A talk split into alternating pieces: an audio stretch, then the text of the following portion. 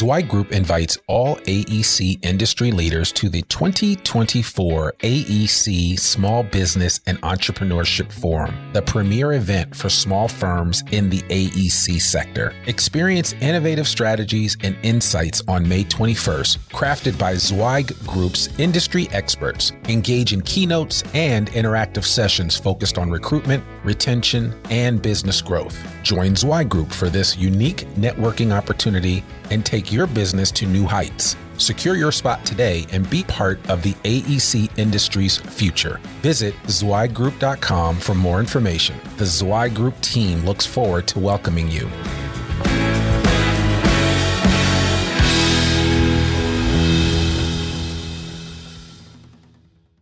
You're listening to a Zweig Letter podcast exclusive, putting architectural, engineering, planning, and environmental consulting guru Mark Zweig and his team of experts straight talk in your ear. Mark has more than thirty years of experience helping A E P and environmental firms thrive, and these podcasts deliver his invaluable management, industry, client, and H R advice directly to you, free of charge. The Zweig Letter podcasts let you develop professionally, wherever you are. Hey everyone, and thank you for joining Zweig Group Media and the Zweig Letter exclusive interview series. With almost twenty-five years of continuous coverage of the design industry, the Zweig Letter is a constant in an ever-changing marketplace. We're bringing you some of the best and brightest minds that our industry has to offer. Today, I'm pleased to welcome Mister David Wantman, President of Wantman Group in West Palm Beach, Florida. David, it's great to have you join us today. Instead of me reading off a litany of things about your firm, and why don't you just tell us a little bit about Wantman Group? Thanks, Randy. It's a pleasure to be here today. Glad to spend some time with you. Wantman Group, uh, formerly known today as W G I, that's how we do business. Uh, we've transitioned from the small family brand to W G I, as I think a lot of our successful predecessors have in this in this profession. Uh, there's nearly three hundred fifty professionals doing business primarily in the southeastern United States. Uh, the majority of that taking place in the state of Florida. We have about nine offices today, headquartered in Palm Beach County, where we've been headquartered since nineteen seventy-two, uh, doing work in a wide range of services, transportation, water, sewer, planning, landscape architecture, survey, uh, utility locating. And so we really pride ourselves in being able to provide a full suite of services to just about any client that's in the infrastructure business. Wow. That's, I mean, that's that's a lot. I mean, it, it sounds like you guys have your hands in everything. Now, you guys originally, and, and, and I know that when your dad first started the company back in nineteen seventy-two, you were primarily doing like civil site development, and then you, and then you moved into the survey space, and then and then you slowly started add, adding these different services over time. Yeah, exactly. So the, the normal evolution for a lot of firms in this space is to start off serving private clients, because that tends to be the easiest type of client for a firm to, to work for. And so over the period of time, the firms then tend to digress or di, uh, diverge into more public work. And so just like other firms, the firm started off doing private land development work in south southern or southeastern Palm Beach County uh, at a time when the population was very low, you know, certainly well under a million people, just a few hundred thousand. Today it's, it's significantly larger than that. And so when you look at the South Florida population base, it's It's gone up by a factor of ten. But over the course of time, the way the rules changed and the way the population grew, the firm was challenged with the ability to not only do land development work, but also to do infrastructure work, water and sewer plants to support it, off-site improvements in, in the terms of, of roadway improvements. And then I think it was a relatively small leap from doing that work for private developers to then moving on to the departments of transportation, expressway authorities, cities and counties throughout the state. And so today the firm derives, I would say, somewhere in the neighborhood of seventy-five percent of its revenue from public-based clients, and the remaining portion is on the private side. Okay, okay. So, I mean, your your arc or in history with the firm starts when you were, and I can only, I'm just kind of picturing this in my head, starts when you were about thirteen years old, coming in and, and doing some work with the survey group. Um, you know, what's it like working in a very successful family business? Well, you know, it's it's been interesting and challenging. Uh, as a as a child, I did start work at the age of thirteen, and it, and it wasn't voluntary. Uh, it was something that I didn't have an option on. The the message I got from from from early on was you're going to do two things. You're going to go to college and you're going to get a job. And, and I guess the message was you're going to get off my payroll coming from my parents. But uh, the, the choice I had in, in, in, in school growing up was get involved in ac- after-hour activities or come to the office. And so to the extent I wasn't doing something after hours at school, mostly sports-related, uh, I didn't have a choice. And so I showed up at the office. And in summers, I had a full-time job. And during during the other parts of the year, I had a you know I had a part-time job. And yeah, it was everything. It was working on a survey crew. At the time, it was running blueprints. Uh, I still have a Leroy set. I learned how to you know work on ink and Mylar, and uh, started work on the drafting table with a blow dryer to dry the ink. And uh, I, I don't know that I, I I don't know that I disliked it, but I didn't like it enough going through college to want to be an engineer. And so I swore all along that's not it's not exciting enough for me. That's not how I see myself, you know, developing, and it's not the career path that I see. And so inter- interestingly enough, I thought, well, I'm going to get out and do something that's a little bit different, maybe on the finance or real estate side. And then as I got into college and had to declare a major, lo and behold, I found myself saying, well, I don't really don't know what college I want to go to. I guess I'll just go to engineering school and see what happens. And so I did, and I graduated with a with a Bachelor of Science in Civil Engineering almost thirty years ago now. And the minute I got it, I knew it was a mistake. And I thought, oh, no, what am I going to do now? And and for the first six months, I didn't do much. And then finally, you know, my, my dad caught on to it and called me one day and said, you know, what are you doing this weekend? It's kind of a funny story. And I said, I don't I don't know what. And I was still living in a college town. He's, he said, well, I know what you're doing. Start packing. I'm coming up to get you. You're coming home to go to work. And so six months later, I found myself working for my father again. And then he he he had gone through a merger and acquisition and was in the process of selling his ownership. And so a few months after I started with him, I got taken to lunch one day, and the message was, you know, hey, I think I'm going to sell everything, and you may want to go find another place to work. This was twenty-seven years ago. And and so at the time, I answered an ad in the newspapers because that's how we found jobs in those days. You answered a classified, and I found myself a week later headed over to the west coast of Florida for an interview, and a week after that, I found myself packing up everything I owned in one car, not even a trailer. And, and moving to Tampa, Florida, and I stayed there for the next ten years. Uh, what happened next is, you know, within a year, my, my father started over again, and a year after that, he kept asking me to come back. And I was a little, I guess, tainted at, at, at that point because I tell everybody I felt like my gravy train had, had pulled out of the station, and right. I had to go work somewhere else. But I worked at a place that was good to me, uh, a place that I appreciate everything that I learned, and uh, probably one of the most Uh, educational experiences I ever I ever could have received was working for somebody else for ten years, and and I think I did a real good job when I worked for that firm. Uh, they're still successful today, but I took a tremendous amount of knowledge from them. And when I did finally come back to rejoin my father uh, a decade later, uh, we had three people, and uh, you know here today, seventeen years later, we do sixty million dollars a year in revenue, and we have you know nearly three hundred fifty people, and so it's been a tremendous push to do everything right.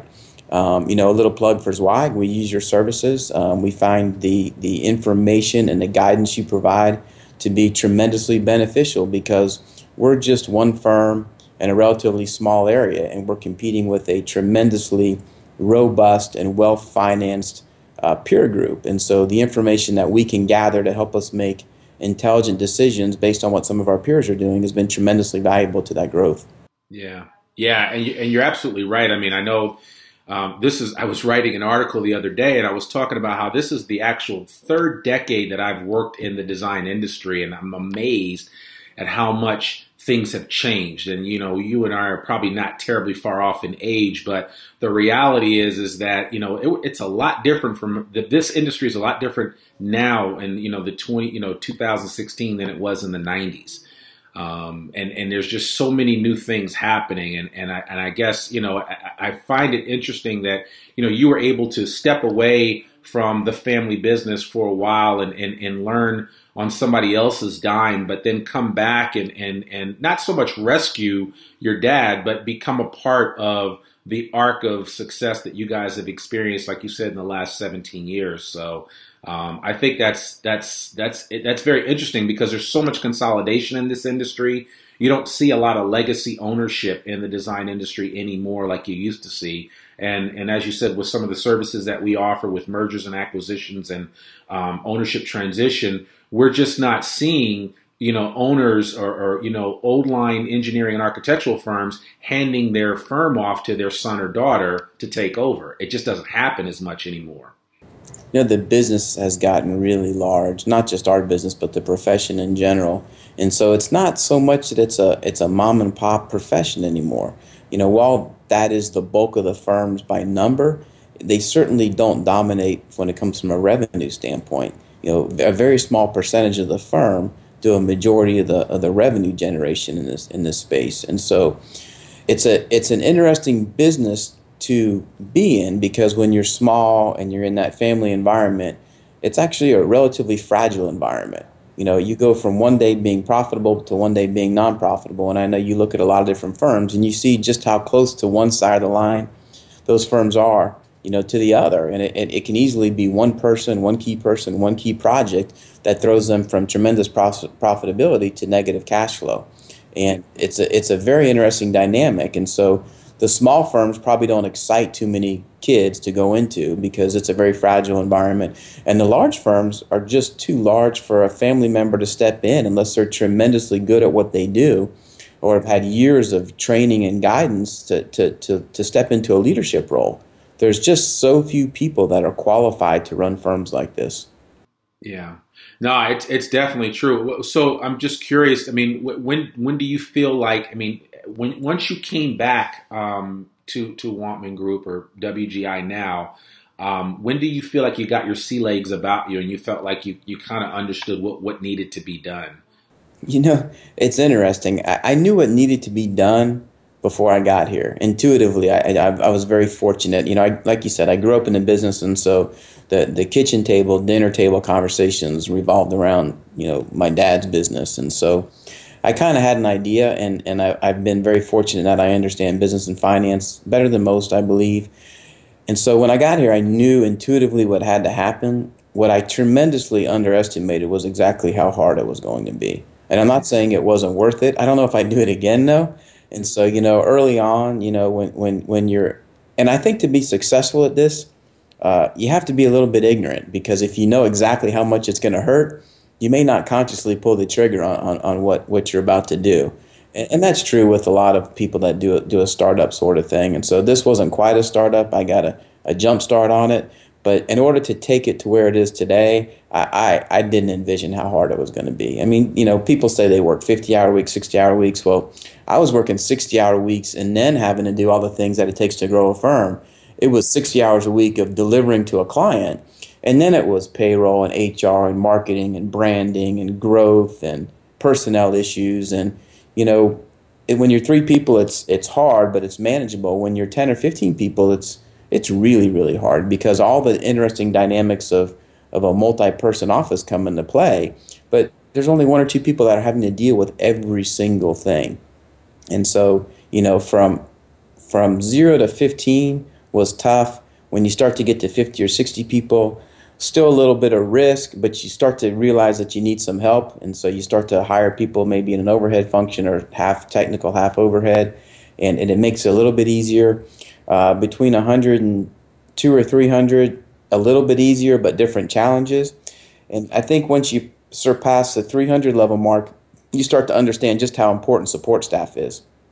So the concerted effort that we've made the last year or so especially has been to get the support staff in place to actually leverage the technical growth. And, you know, everyone says we don't need H R, we don't need I T, we don't need marketing and branding. The reality is you don't if you want to be stagnant. But if you want to do what people at Zweig promote and the successful firms promote, you have to outspend every single one of your competitor tremendously in every single one of those areas. You have to do really well at H R, you have to do really well at I T, and you have to do even better at marketing and branding because that's what this is about. I mean, it's about taking care of the people. It's about making them feel comfortable in their work environment, to make sure that they're using the latest tools. And, you know, let's face it, engineers, architects, they like technology, and so they want the latest stuff. That's what excites them at the office. And, and then you got to market and brand all that. You got to let the world know. And that's, that's the challenge. The technical work is easy. I mean, it should be easy. It's the it's it's selling it to everybody else. That's that's that's the hard work. So it it seems like, I mean, especially at the size that you guys are at, you you even you have had to develop your leadership chops. And, and what would you say? I mean, if somebody were if, if you were in a room and just a fly on a wall and someone was talking about your leadership style, how would you what what, what do you think they would say about your style of leadership? Um, they'll tell you I'm very serious, which which I am. I'm, I tend to be very serious about what I do because. I, you know, I take it, I take it, I don't, I don't take it lightly. There's a lot of people's livelihoods at stake, and uh, it may sound actually a little bit morbid, but I tell people that the decisions we make here at the office when we're working on a project uh, affects people's lives, and not just in a positive way. When we make a mistake, you know, people can lose their lives, and so you have to take what we do very, very seriously. There's a tremendous amount of liability, not just to the firm, but to the professionals that work on a project to do things correctly. And so, yes, I'm very serious about it because there's nothing more serious than, than people's, you know, people's lives. But, you know, at the same time, I'm a hands-off leader. I like to hire really good people, point them in the right direction, coach them, and then let them do what they're here to do. And so, you know, the, the best people that I work with get the least amount of time from me because, quite frankly, they don't need it. And so, you know, as a leader, my goal is to, is to make sure we're looking for opportunities, that we're continuing to promote the growth. That's absolutely necessary to keep our key personnel engaged. But at the same time, it's not to babysit people. It's not to go around and make sure that you did everything you said you were going to do this week. Eventually, that stuff catches up with you, and, and, and the people you work with will say, yeah, it doesn't need to be me that figures it out. Right. Uh, it happened, it happens soon enough. Yeah.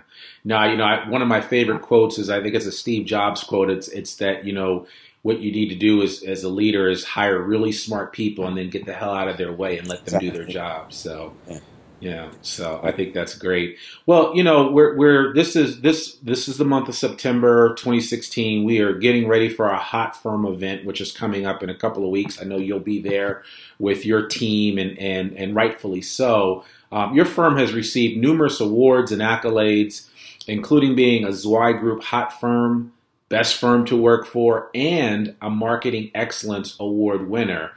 Uh, and we, we call that the trifecta. So you guys have a special label that you guys are going to wear uh, when you walk around at this Hot Firm event in Phoenix in two weeks. Fantastic. Yeah, which is really cool because you've gotten all three of those. And, and then t- not, not to be outdone, you guys are also an Inc five thousand and an E N R list of, and, and you're on the E N R list of the top five hundred design firms in the United States.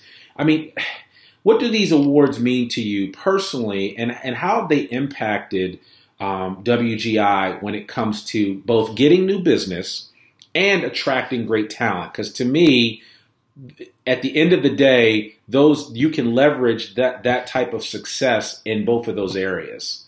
Yeah, those are great questions. And, and again, you know, I'll go back to what I said about I T, H R, marketing, and branding, and so we're focusing on the third leg right now of, of, of what differentiates successful firms. And so the awards mean everything because they lend stability and credibility to a firm. And so when a firm gets an award for fast growth, I tell everybody that's a great firm because it's a measure of our success, but it's not as important as the Best Firm to Work For award, because that's the one that says, hey, this is a good place to work. And by the way, they're also growing, which means I have potential. And so while we're proud of both of those, the Best Firms to Work For personally means more to me uh, from a leveraging standpoint and from a personal reward standpoint, because I think if it's a good place to work and you attract talent, then the growth will come if you manage it effectively.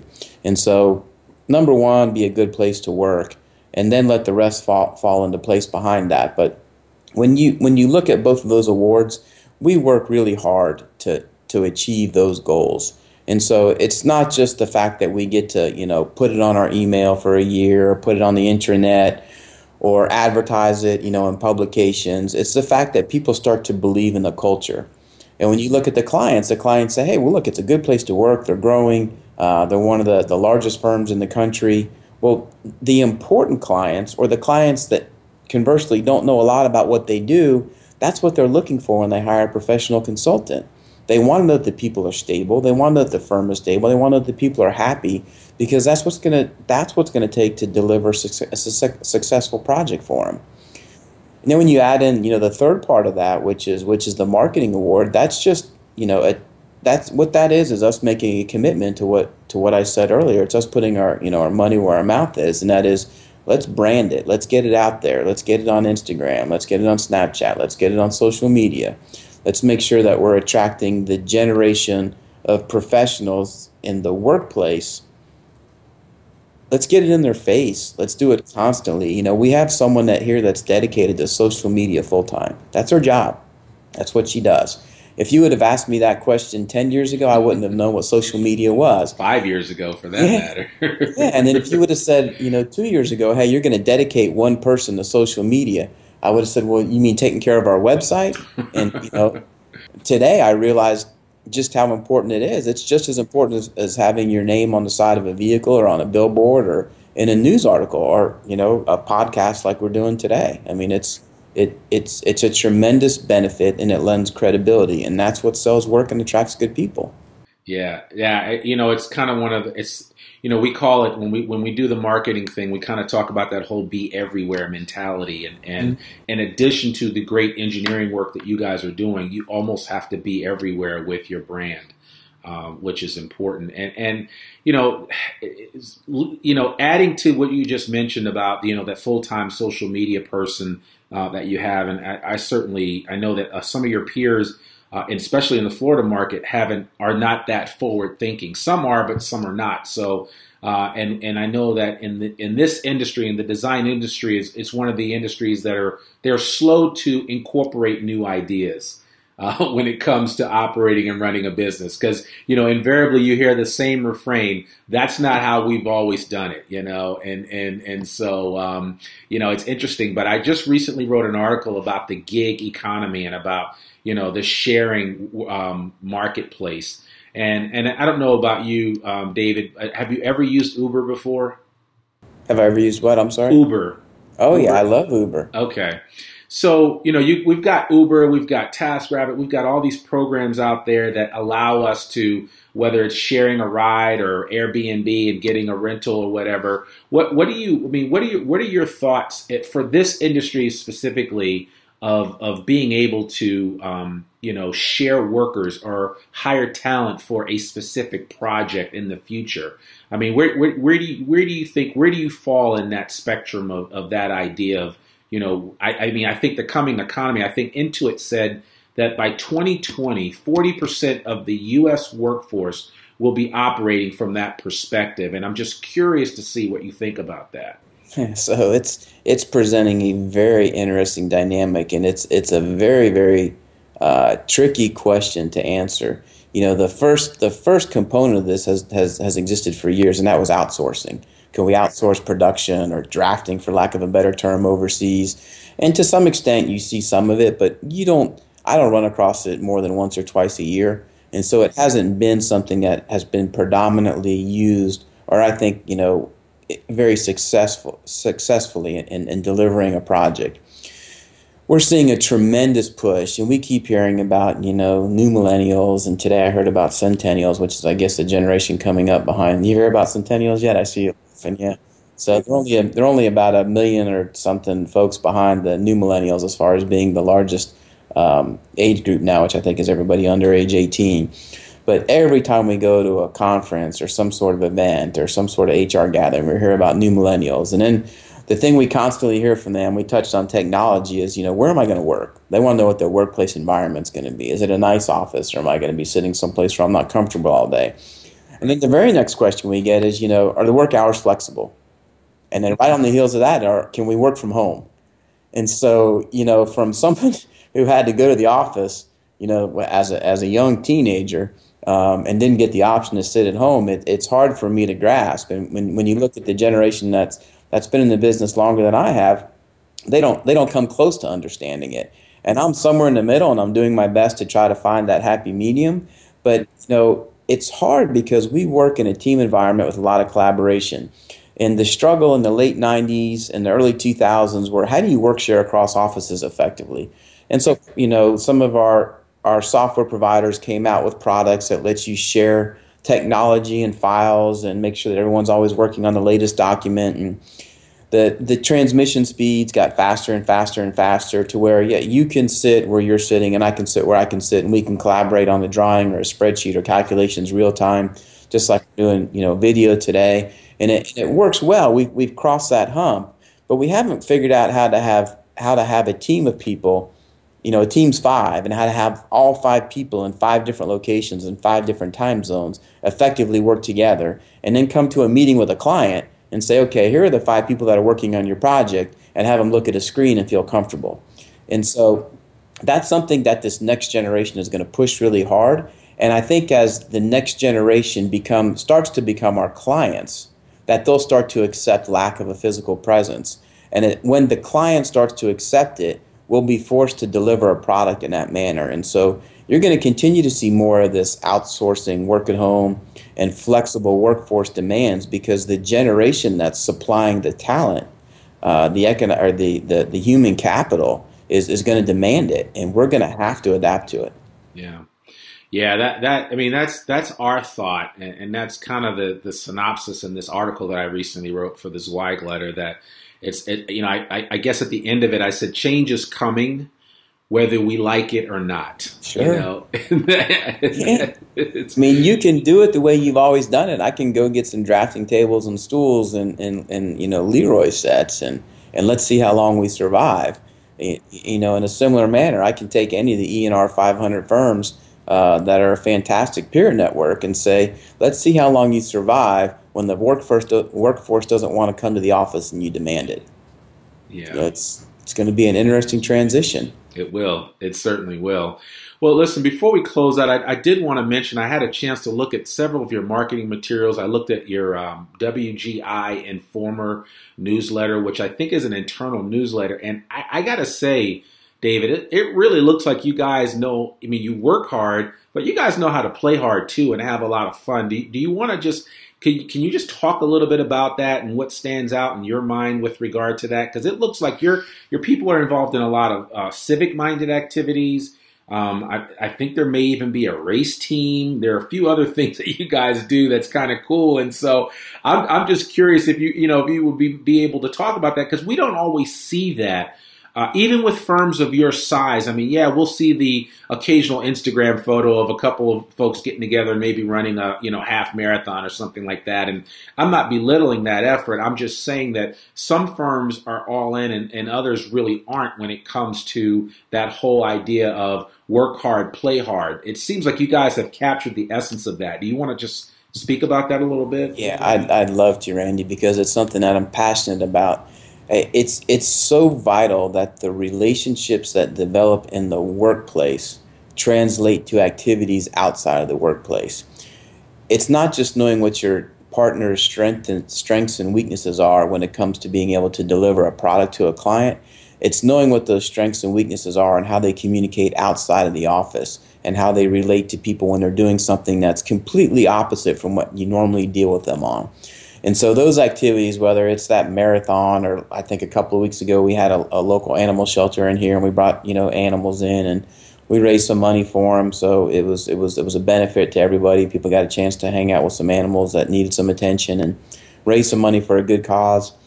This week or next next week, I believe we have we have a chocolate food truck coming in, and a, and a you know guy coming in making all sorts of things with grilled cheese sandwiches or something, but. You know, it's get off a little bit early in the middle of the day, uh, end of the day, uh, celebrate a little bit, see how people react when they're not actually having a, when they let their hair down, they're not working on a project. Uh, it lets you, it lets you bond better with the people that you're with eight or ten hours a day. And if you can't develop that bond and that kinship outside of the office, you can't be as successful inside the office. And so it's just, it's absolutely vital to success.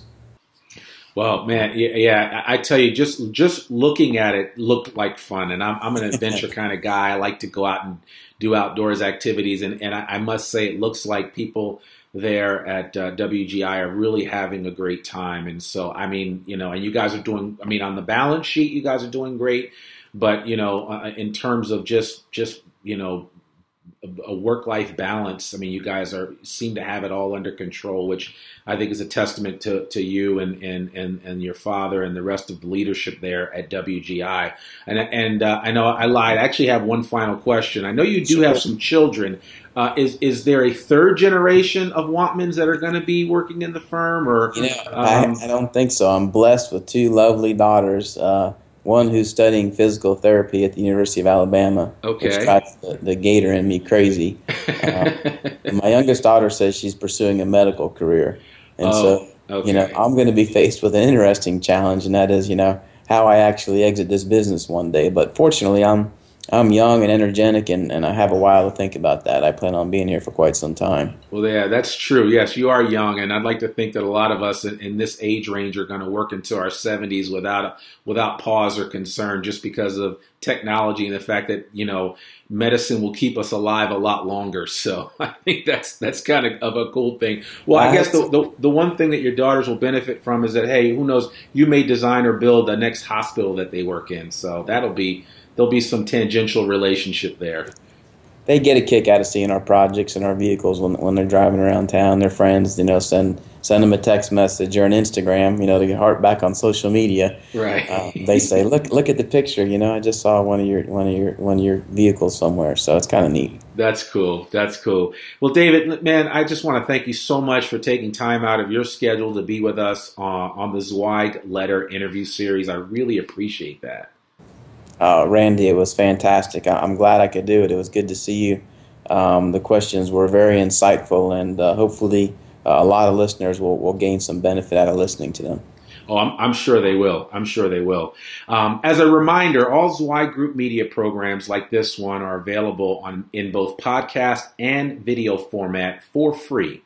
For download on iTunes, Stitcher, SoundCloud, and YouTube, just to name a few places.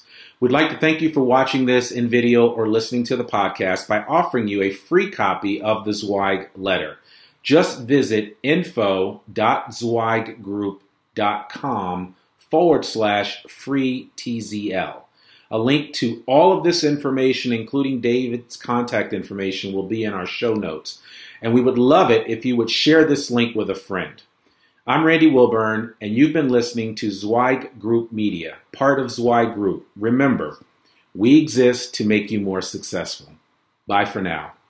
Thanks for tuning in to this Zweig Letter podcast exclusive. We hope that you can apply Mark's no-holds-barred advice to your daily professional life. For a free transcript of this or any episode of our podcast, please visit info.zweiggroup.com slash podcast. If you want more wisdom and inspiration, in addition to information about finance, H R, and marketing your firm, subscribe to the print or digital version of the Zweig Letter online at zweiggroup.com slash publications.